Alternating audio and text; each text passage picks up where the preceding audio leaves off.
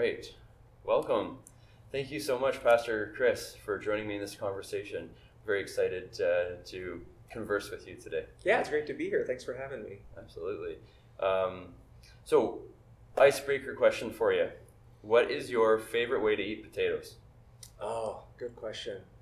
I I found a great recipe in the last year of you you take it's a baked potato, Okay. but you take it, you sort of half bake it, Mhm. and then you pull it out, you scoop it out. As you've, you've seen recipes like that before. Uh, you sort of cut it in half, and then you fill it with you know bacon and green onion and tomato and all these things, and then you crack an egg in it Oh. And put it in there, and then you bake it again. And so then when you pull it out, you cut the egg, and it runs all over everything. And it's Oh. it's my favorite, eh, it's my favorite sounds- potato ever. Yeah, Sounds so good. I don't do those often, but that's a it's like special date night. What kind of treat. cheese? What kind of cheese do you use? I'll do a mix of like cheddar and mozzarella and some Right. Monterey maybe. Yeah. Steak on the side. Oh yeah. Oh. Or something grilled. Something anyway. grilled. Yeah, but usually it would be steak, and Sounds yeah. awesome. that's a good day. I will have to get there. that recipe. Yeah, that's a good. I one. have most of it up here. Right. Garlic, garlic. Oh yeah, there's all sorts of seasoning Okay. that goes with it, and yeah, it's pretty great. That's awesome. Yeah. Um, tell me a little bit about what you have going on here at church and what your vision is for the congregation and even the community. Yeah, sure. So I've been here about seven years now this summer, and uh, I've been in different roles. I'm the lead pastor right now. And we have, uh, partly just even during COVID, has caused us to really reevaluate Mm. a lot of things just because we had time to do that and everything kind of stalled out for a while. And I mean, nothing stopped, but in terms of we had plans, and a lot of those plans we had to stick a pin in. And Yeah. uh, and so we had lots of time to pray and lots of time to talk. And so, uh, so right now, I mean, the vision during COVID was has been just we got to get through COVID as a congregation. So how are we caring for one another and how are we staying connected? But one of the things COVID did as well was make us realize, you know what, we we focus a lot of attention on what we're doing here in the church. Uh, and that's not a bad thing, but Mhm. we need to be way more active out in our community. And so COVID has opened some doors there uh, in terms of what we can be doing and it's part of a much bigger conversation of you know it's great if we like our sunday mornings here and if we have a good youth ministry and kids Right. ministry and all these things um, but that doesn't matter if people aren't being met with the love of god wherever they are Right. it doesn't matter if people aren't coming to know jesus and so we want to keep what we're doing in house because Mhm. we're we really are enjoying that but it's just made us very aware that oh there's so much hurt out there there's so many needs out there um, and we don't want to just be hanging out in the church all the time we're supposed to be out there and so uh, so that's an ongoing conversation and i think more and more at meadowbrook we're going to be looking outward and where where can awesome. we be connected out there yeah. That's great. Do you have any anything in progress right now um, in the in that regard? Yeah, so we there's a community meal where we partner with other Okay. churches, so that happens on Monday nights.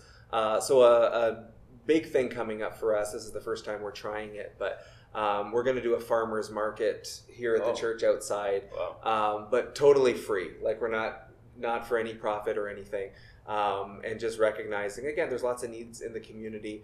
Uh, God's been really good to us at Meadowbrook, and so um, we want to just kind of as a Thanksgiving offering to Him, just to to make stuff available. So people in the church are baking pies and breads Oh, and wow. jams and preserves and produce and uh, and all those things. And so that will be uh, August 14th. That'll be here uh, in our parking lot. And Mark that in your calendar. August 14th at Wow. Meadowbrook Church in Leamington, and uh, everybody's welcome, and uh, and there'll be yeah, just lots of stuff going on that day, and so yeah, so we're just trying to find practical ways that we can be a blessing to people. That's that's beautiful. That's great. Hey, Sounds sounds similar similar to some uh, church in in Acts and what you kind of see, Right, right? And yeah. that's that's a that's a really I think that's a really healthy um, direction that God's bringing you guys Mhm. to, yeah, get the hurting people, yeah, right, and help them out. yeah, That's awesome. Yeah. Thank you. and for a long time we've been, I think most churches, it's been very much like. How do we draw people in? How do we attract more people? How do we? It was kind of that lighthouse model we call it. The lighthouse is there, and it's meant to draw people to the light. Right. um, but it's it a it doesn't really work that well like it's not super effective Right. because lots of people will just never come into a church but it's also really almost the opposite of what jesus told us to do right jesus said be a light and take your light and go into all the nations um, it was go that was the right as it's been said the first part of gospel is go and we've kind of done the opposite in church where we just kind of sit around and, and hopefully with what we're doing the programs we have will attract enough people in. Um, but our job is to go meet Yeah. people with where, where they're at right? And that's what jesus did for us. He came and he came to us and he Mhm. met us where we're at. So we're trying to be more christ-like in that way rather than just kind of throwing up a sign or, or putting on a new program and hoping the people come. It's Right. been you know what? There's hurting people and they just need to be met in their pain and and we can do whatever we can to meet them there Yeah, that's Yeah. great. Awesome, thank you. Yeah.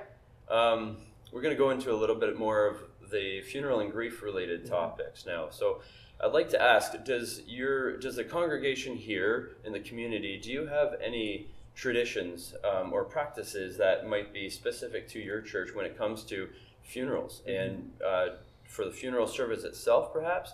Also, maybe something that would uh, be for the family who's going through that grief. Mhm.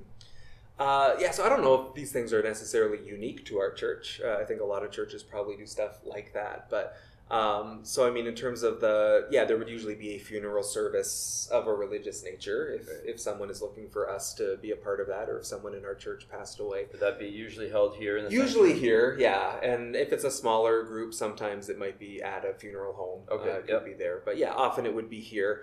Um, and the funeral itself would be a time of uh, a time of prayer. There would usually be some music involved, music that was probably meaningful to the the person who passed away or to their family. Um, it's a time for us to honestly celebrate the gospel because even in grief, uh, the gospel has an element of grief because Jesus dies on the cross Yeah. um, but also ends in hope because we believe that Jesus rose again, and we believe that our hope is we too will rise with Him. And so uh, there will always be a gospel emphasis at the funeral, and and so there'll be a, a sermon, there'll be a eulogy, usually from one of the family members Mhm. who will come to celebrate the life of that person, and. Um, yeah, and I think it's important at a funeral. Uh, you know, sometimes these days, especially, we emphasize uh, you know, it's not a funeral; it's a celebration of life, and Right. there's a, a feeling of trying to make it kind of light. And I love, you know, when a eulogy tells a funny story that everyone remembers. Like, I do think that's important, but it's important that we grieve as well, right? It's important Yes, that we that we weep, and the Mhm. Bible tells us as Christians we're also to weep with those who weep. And so, Mhm. in terms of the church family, um, you know, there will definitely be a rallying around, uh, and whether that's even just you know phone calls or, or texts or whatever.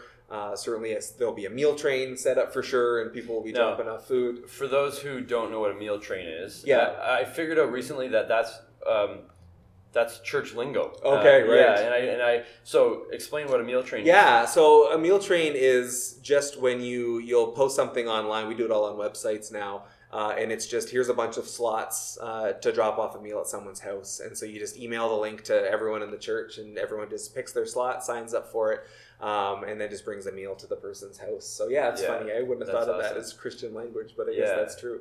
I was, So I was telling somebody, yeah, they're doing a meal train, and she goes, "Okay, you got to explain what is meal yeah, train?" right. And I was like, "Oh yeah, well, it's a, Right. train of people bringing meals to your house, but Right. but it's organized, Yeah, right. So that way, uh, that the person who's going through that difficult time, they don't have a fridge that's just packed Right. full of food that they'll never be able to eat. Right. They'll get a meal every day, Right. and that's Spread helps them. out. Yeah. Yeah. so that's really cool. Yeah, and and yeah, and Christians usually in a church setting do food pretty well, right? Yes. We're, Oh, we're yes. fans of the potluck and everything. Yeah. So, uh, yeah, so very practically there'll be stuff like that. There will be offers, you know, to the family of, you know, we can babysit your kids while you go to the funeral home to work stuff out Oh, or whatever. So there's definitely a rallying to it. That's great Um, community support. Yeah, and people, church members will show up at the visitation. They'll show up Mhm. at, at the funeral, of course. And uh, here at the church, our deacon team, which is kind of a team of servant hearted people who help out practically, uh, will put on a lunch after the ceremony here in our gym. And so, okay. um, so the family doesn't have to go anywhere. They can just move uh, from the service into there. And so, yeah, a lot of food related stuff, I guess, as I'm saying it out loud. But Food uh, helps me. yeah, right. It makes everything I love better, food. Right? I would die if I didn't eat food. That's a very true fact. Uh, yeah, and then so there will be uh, there will always be just kind of practical needs that we're trying to meet for for the family. And, awesome. um, yeah, so so those would be a few things. I think a lot of churches would probably be similar. So again, I don't know if that's unique to Meadowbrook, but those are That's the types of things we would be doing. Yeah, thank you. I, I love that support that you guys have for each other, uh, looking out for each other who are Mhm. hurting. That's Yeah. great. Um, this question, let's go a little bit, a little bit deep, and maybe even personal, if Sure. you don't mind. Um, feel free to cry if you need to. Right. I, I, I tend to cry once in a while. Yeah. Um, have you experienced anything uh, personally with death in your life that has had an impact on your perspective in life? Yeah. So when I was 16, uh, my friend Dean was hit by a car and killed, and that was kind of my first um, like tragic death. Like Mhm. uh, older family members had passed away at that point, which was uh, which was obviously very sad, but not unexpected, right? Right. So this one, he was just riding his bike one day. He he swerved out too far, and the car hit him, and uh, he passed away. And so and that was the first one where you know at 16 sort of realizing oh we're not actually invincible you know Mhm. not everyone makes it to 80 or 90 um, and so that was pretty and and because you know he was a popular guy he was on the football team and stuff at his funeral the place was just packed with with young people primarily right? Just just Mhm. hundreds of young people. Um, and we were all just kind of going through that together. And so uh, so that was the first again like my grandfather had already died at that point. He was older he was not well and so we were Mhm. kind of ready for it. And and you know it's a bit less shocking when an older person passes away uh, even though it's still very painful for the family It is obviously a, it is a shock though to your whole system. For right? sure. When, when you lose a friend or someone young passes Right. away, especially in a tragic In an situation, accident, it's just yeah. it's a shock for sure. Yeah. So that yeah, that was just kind of you know I was 16 and we all all of us at the high school I think we all just kind of grew up a few steps quicker than we maybe would have right. Everyone was just we were all kind of forced to confront the fact like when you're 16 you do feel kind of invincible right like you Yeah. don't you don't think about you know how scary life can be and dangers and stuff because you're just young and, and that's just part of it but so yeah it was definitely a very jarring kind of world redefining moment for for all of us and certainly for Mhm. me So young Chris wasn't going to live forever. yeah That had a, an impact in in the way you proceeded in your life, right? sure for sure And you were 16 at the time yeah as well. i was 16 hmm so i mean the, the sort of joke amongst our group of friends is like we all became really good drivers Mhm. at 16 like just for a really practical example and i'm not kidding like we really Wow. everyone got super just careful because we saw what a car could do you know firsthand and so um, yeah so it definitely had an impact for sure That's neat. Yeah, there's one thing that I, I found interesting um, through different experiences, speaking with people, or something that I've maybe I've seen a loved one go through. Um, when when a song might come up on the radio, Mhm. and it brings them back right to this time where they experienced death, Right. or or something, or sometimes it might be um, a smell or a sight, right or something interesting. yeah Uh, Do you have anything like that? Yeah, so for me, there's two things that come to mind. And so one of them is uh, anytime I smell a cigar, because my grandfather who died smoked cigars. Wow. And, and he's, you know, he's been gone for 20 plus years now, probably 25 years. Um, but anytime I whip any kind of cigar, Like, I'm nine years old. I'm back in his house. I'm- Wow. yeah, and so that was my first death, like that Mhm. really impacted me. That was a few years before my friend died, but my grandfather died uh, when I was 14. And Okay. so yeah, so there's a very clear connection between cigar smokes and granddad. Like that's a, a very clear connection. Yeah, even 25 plus years later.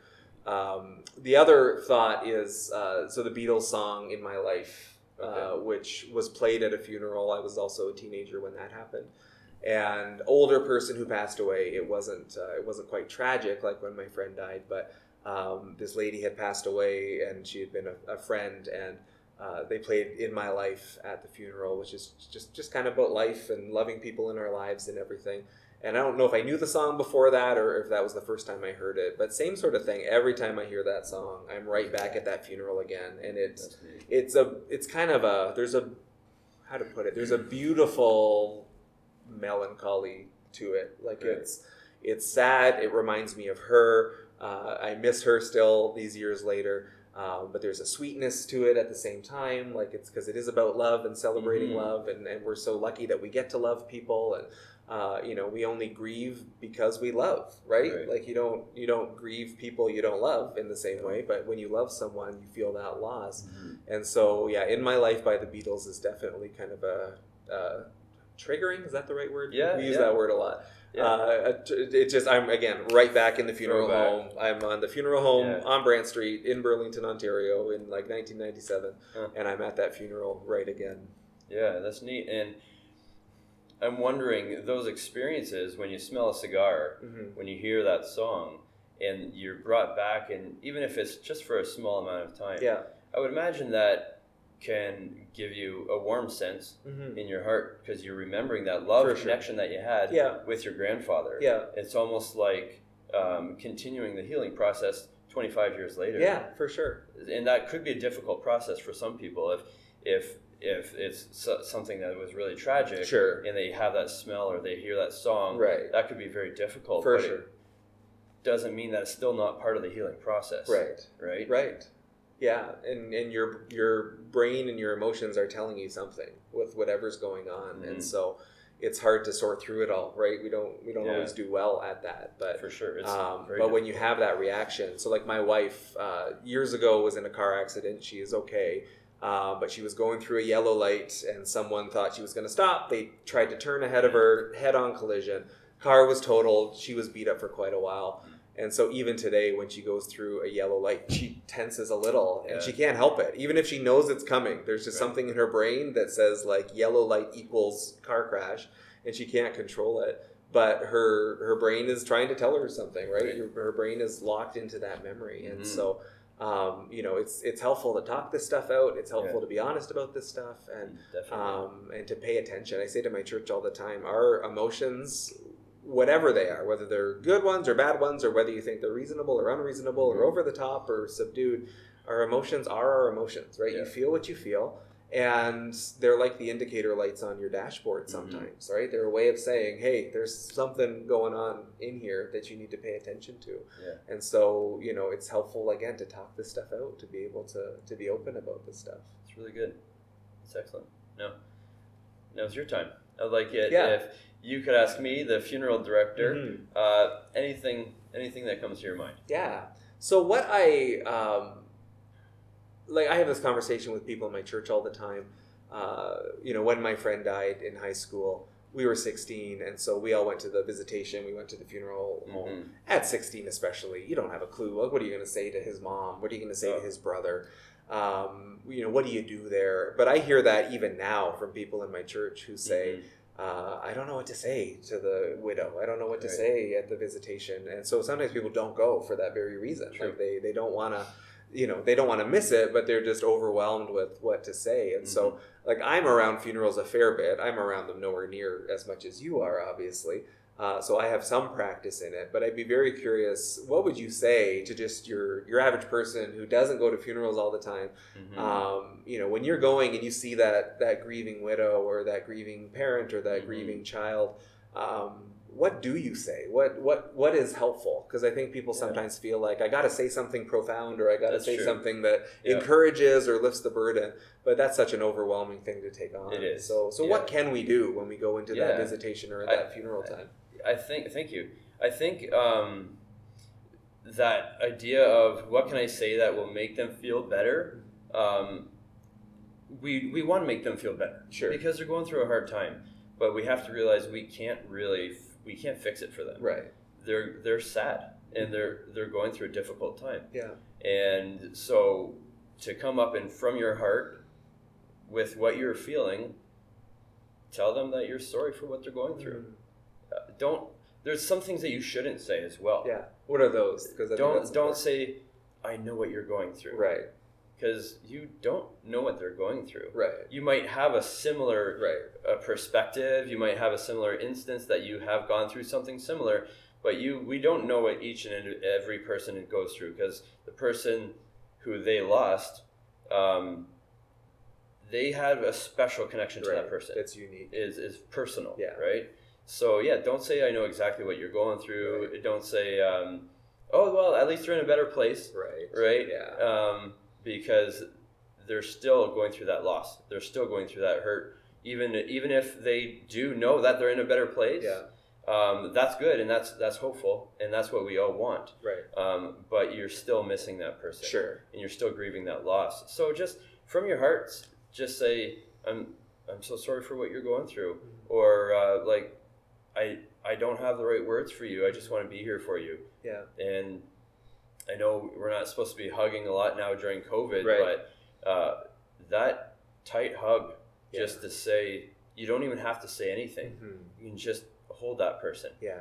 and and and just to give them that comfort Yeah. means the world. That I'm here for you. Yeah, I I'm think here. is huge. And yeah. one thing that I was also thinking of just now is is sometimes you may say, "Ask me if you need anything." Mhm. Most people aren't going to ask you if they need anything. right. So that's why I like what your church does, and it's like, okay, we know you're going to need food. Right. You're you're going to be need to be looked after your kids. So look for something maybe that that person might need help with. Do they need the grass being cut Yeah. Right. at their house? Yeah. And and you're able to do that. Say, hey. Can I cut your grass? Can I do something? They might not want you to. They might not accept it. But sure. you can. We don't always ha- have to offer something, Yeah. but we do have to know that our words can't fix can't fix them Right. um, in where they're at. That we can offer comfort Yeah. to say, "I'm I'm so sorry for what you're going through," or or my sincere condolences, um, or or just look them in the eye and say, "I love you," Mhm. and I'm here for you. Yeah. Yeah. Beautiful. All right. Thank you so much. I really appreciate this conversation. Yeah. My pleasure. and I hope that it can be of help, and I'm, I'm sure it will be of help to other people. And it's nice to get to know you a little bit more hmm and uh, to hear your insight on some of these uh, deep topics. Yeah. Thank thanks you. so much for having me. Thank you, Chris. Appreciate it. Cut. Good stuff. Yeah. That was awesome.